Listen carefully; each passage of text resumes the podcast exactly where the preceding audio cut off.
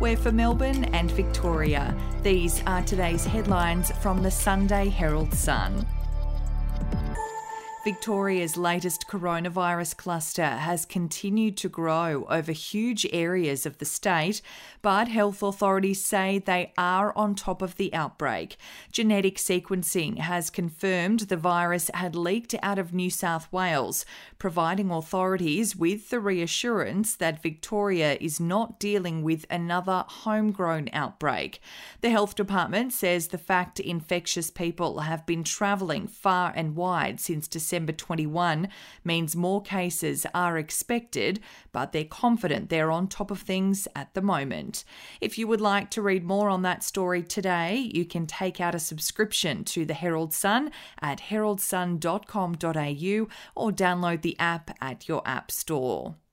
COVID testing sites across the state are being so overrun, people are being turned away as authorities scramble to meet demand.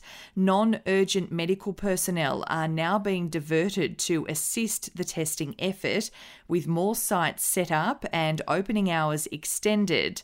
Demand for testing has surged in recent days as Victorians returning from New South Wales are required to get tested in order to return home.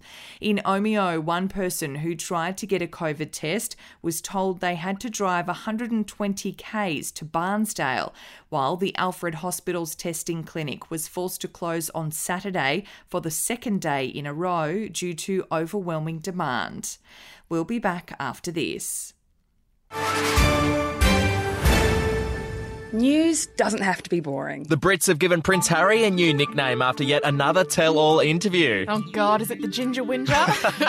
Let the team at news.com.au get you up to speed each day with their podcast, From the Newsroom. a couple were busted joining the Mile High Club. Well, I guess they can't fly Virgin anymore. Politics, sport, red carpets, royals. Get all the goss in just a few minutes. Follow From the Newsroom wherever you get your podcast from. Child's play based on butterflies and building blocks will be a key part of formal early learning under the first curriculum changes to daycare in a decade. A review of Australia's early learning framework will be undertaken this year to change the way babies, toddlers, and preschoolers are taught in childcare centres. The study will use the latest research on children's brain development and is likely to highlight the need for more highly trained teachers in childcare centres, which are already struggling with staff shortages. And in sport, as David Warner fights to overcome a groin strain in time for the third test against India on Thursday, fresh doubt has been cast over whether he'll be able to play out the series. Warner spent an hour in the nets at the MCG on Saturday and did show promising signs, but was seen hobbling out after the session. There are concerns about the short turnaround between the third and fourth tests and whether he'll be fit enough to play both. But the brutal opener says he'll be doing everything he can to make that happen.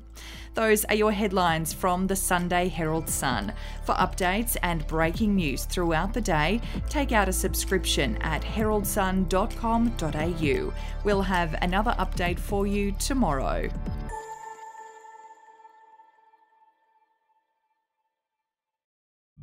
The podcast Faith on Trial looks into Hillsong, both in Australia and the US, and takes both the listener and hosts on unexpected twists and turns in the story of Brian Houston and the Singing Preachers. There are two incidents involving Pastor Brian. The Australian journalists uncovered a litany of alleged criminal behavior in the megachurch. Financial gifts were being given to the leaders of the church. Listen to Faith on Trial Hillsong ad free on Crimex Plus on Apple Podcasts today or wherever you get your podcasts.